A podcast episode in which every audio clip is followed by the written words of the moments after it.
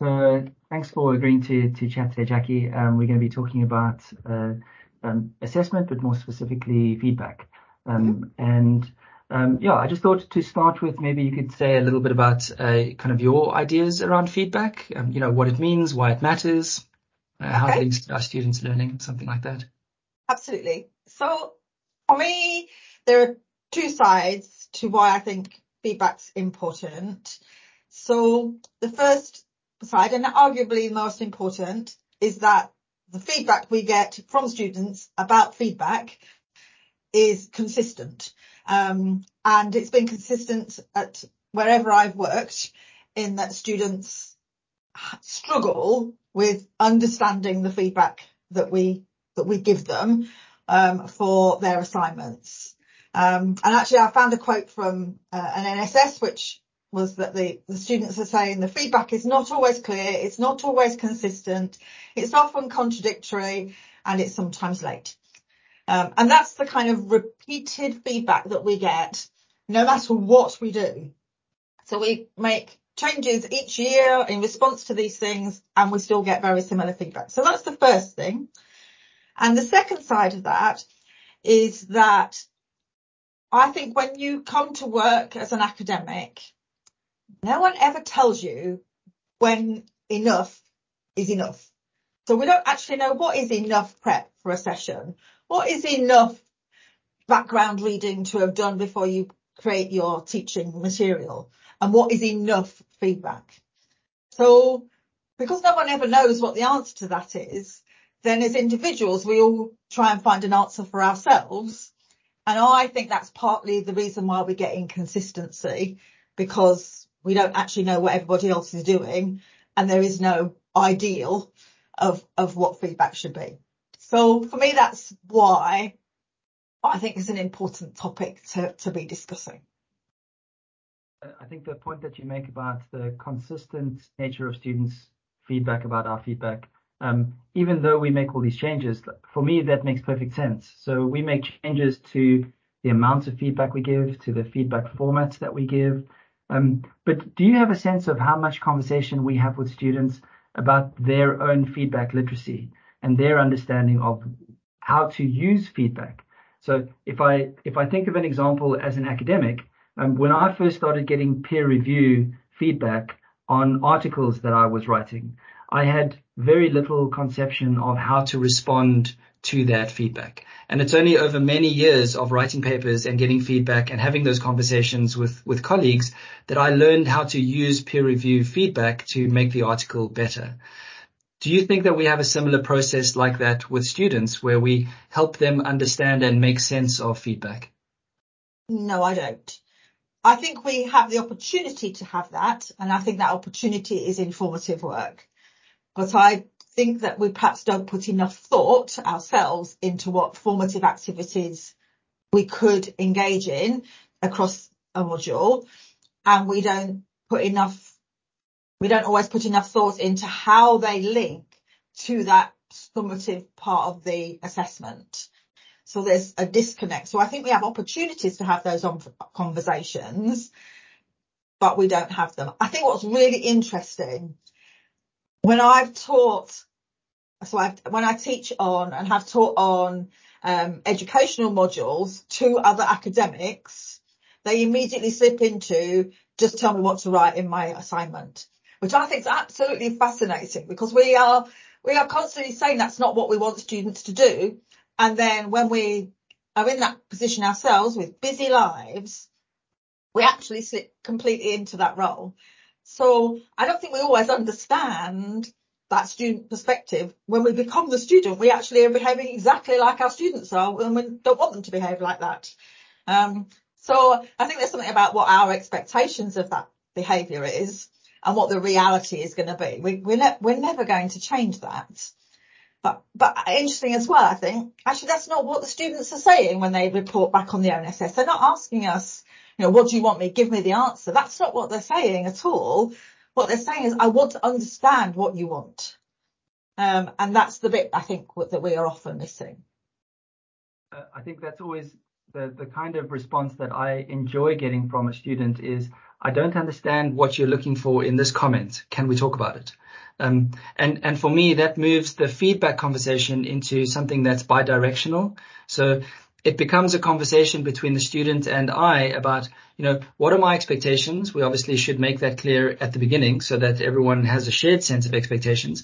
But I often think about the fact that I don't ever ask students what their expectations are. So what are their expectations around what good feedback looks like? Because I'm giving feedback. I'm, I like to think that I'm thinking about it. I'm, I'm, I'm trying to give feedback that is useful and constructive and that students can, can make sense of. And yet I, I also get feedback from students saying, I, I don't know what you're looking for. Um, and, and to me, that's, that's brilliant. Um, because I want to engage in the students in a process. And we see this more in postgraduate work where maybe there's less of a power imbalance. Uh, because our, our students are often our colleagues and our, and our peers. Um, but they're far more, in my experience, they're far more open to saying, you know, tell me more specifically what it is that you're looking for here. How do I make this paragraph better? Um, and, and it is more of this kind of bi-directional conversation rather than I feel sometimes that students are expecting a set of instructions and they think that good feedback is a set of instructions that they can follow to, to make the work better. And maybe that's because we've set up our system so that they expect that. They want us to tell them what was wrong and, and what, what right looks like. Um, and, and I always find it's, it's for, for me personally, I prefer to give feedback in the form of questions, but then students don't know what that means. Am I supposed to answer your question? Um, are you confused by what I've written? And that's, and, and, and that, you know, it, it makes feedback my understanding of feedback, it makes it more nuanced and more complex and a more difficult thing to do. Hmm. I, I absolutely agree with you. I think I think there is a there is a difference between undergraduate and postgraduate. Um, and even at postgraduate pre-registration, um, even if they've done a, an, a BSc before, there's still a little bit of a disconnect, a, a bit of a difference with how they they work. I think um, I just something sparked in my head when you were talking just then and it's gone out of my head. Um, I, th- I think that there is this kind of students, particularly undergrad students, you know, 18, 19 year olds, they're coming from an educational system which is very tested. Um, and so they see an assignment as a test with a right or wrong answer. Um, and it's really hard to get across the concept for me, the basic concept of, of assessment and marking is it's subjective. It's not objective. We try and make it objective, but it actually isn't. There's, a degree of that in there, but there's always going to be a degree of subjectiveness in there. And actually we need to understand that right at the beginning to then understand that there, that where, where there is inconsistency, that that is about academic opinion and academic opinion can be different, but also can be right. Um, so it's that move from that different way of thinking, which a degree is trying to get a successful a graduate has, has moved how they're thinking. And I always think, particularly at postgraduate, I've never really understood why you can do a three year part time postgraduate degree, but you have to be assessed at exactly the same level all the way through it. As though you come into it on day one, suddenly be able to do this magic level seven or whatever it's called. Um, at least uh, undergraduate kind of you, you, have the first year to make all the mistakes and it doesn't count anywhere. Um, to to learn to be to to do things in an academic way, which you we suddenly don't do at level seven, which I always think is really hard for students to do. Um, so I, I really feel that it's it's interesting that when you feedback's the, the last bit of the of the process, actually we need to get the front part of the process right. We, we need to design things better. We need to have formative activities which help the students learn how to um, how to understand what we're looking for, to peer mark, all those kind of things, so that they actually learn from each other, to have those conversations and discussions, so that actually by the time you get to the summative, you've done all that work, and the summative bit and the feedback of that bit should actually be the smallest part of the activity, not this enormous thing that takes hours and hours and hours and we all kind of, you know, banging our head against the desk by the time we get to the 25th one that we're marking or whatever. Yeah. Because the other thing I think is really, a really key part of, of, of feedback from an academic perspective is what's the difference between feedback and coaching? And which of those two should we be doing? So I think from a very reductionist perspective, the, the system actually wants us to do feedback, i.e. your referencing's not right or go and go and go to the library and read this read, read this text or whatever else. Whereas coaching is probably actually more beneficial to a student, but it's actually talking about, you know, the, the underpinning, you know, what, what, what do we mean by criticality? How do you create synthesis? All those kind of things. Or I think some of the challenges that arise for academics is that they're trying to do one in the timescales of the other. Is there anything else that you wanted to touch on, um, just with respect to the, the away day? Um, anything that you wanted to add? Um, I think from the away day, I, I would like, I'd like it to be more of a, as much of a discussion as anything else. Um, I'd like to, I'd like the outcome to be that people feel more competent or more comfortable to do things differently. Um, you know, I had a conversation with a colleague around um, having examples of good assignments on Blackboard sites. Um, and I was met with horror aghast. Oh my God, they'll, you know, what about plagiarism, etc. And I said, well, you know, let's start from the perspective that that's not the students, what the students are going to do, but actually help them understand what good looks like before we've even started. Um, things like, you know, do resits have to be exactly the same as the original submission?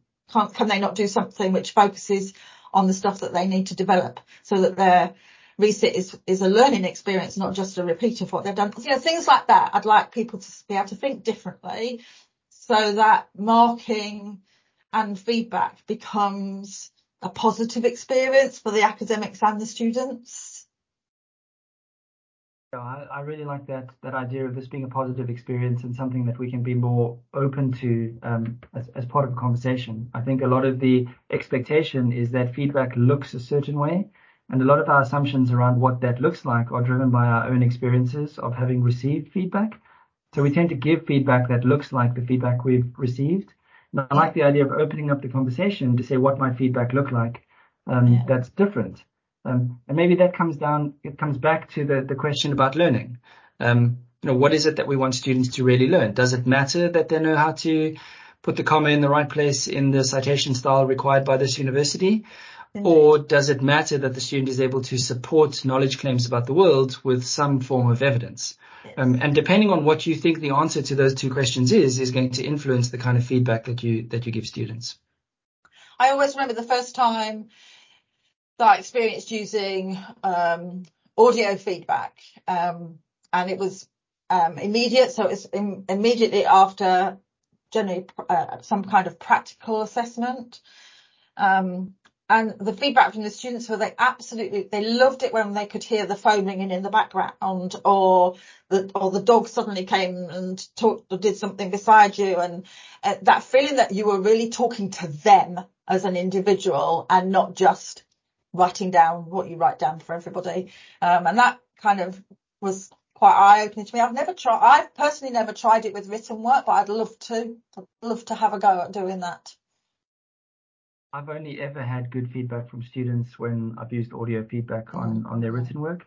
So I tend to, I read the whole thing and provide line item comments. Mm. Um, and then go back to the beginning and scroll through very quickly using my comments almost as a structure yeah. to provide an, an overview and, and the students have, have, have often come back and said they really, they really like that. Yeah.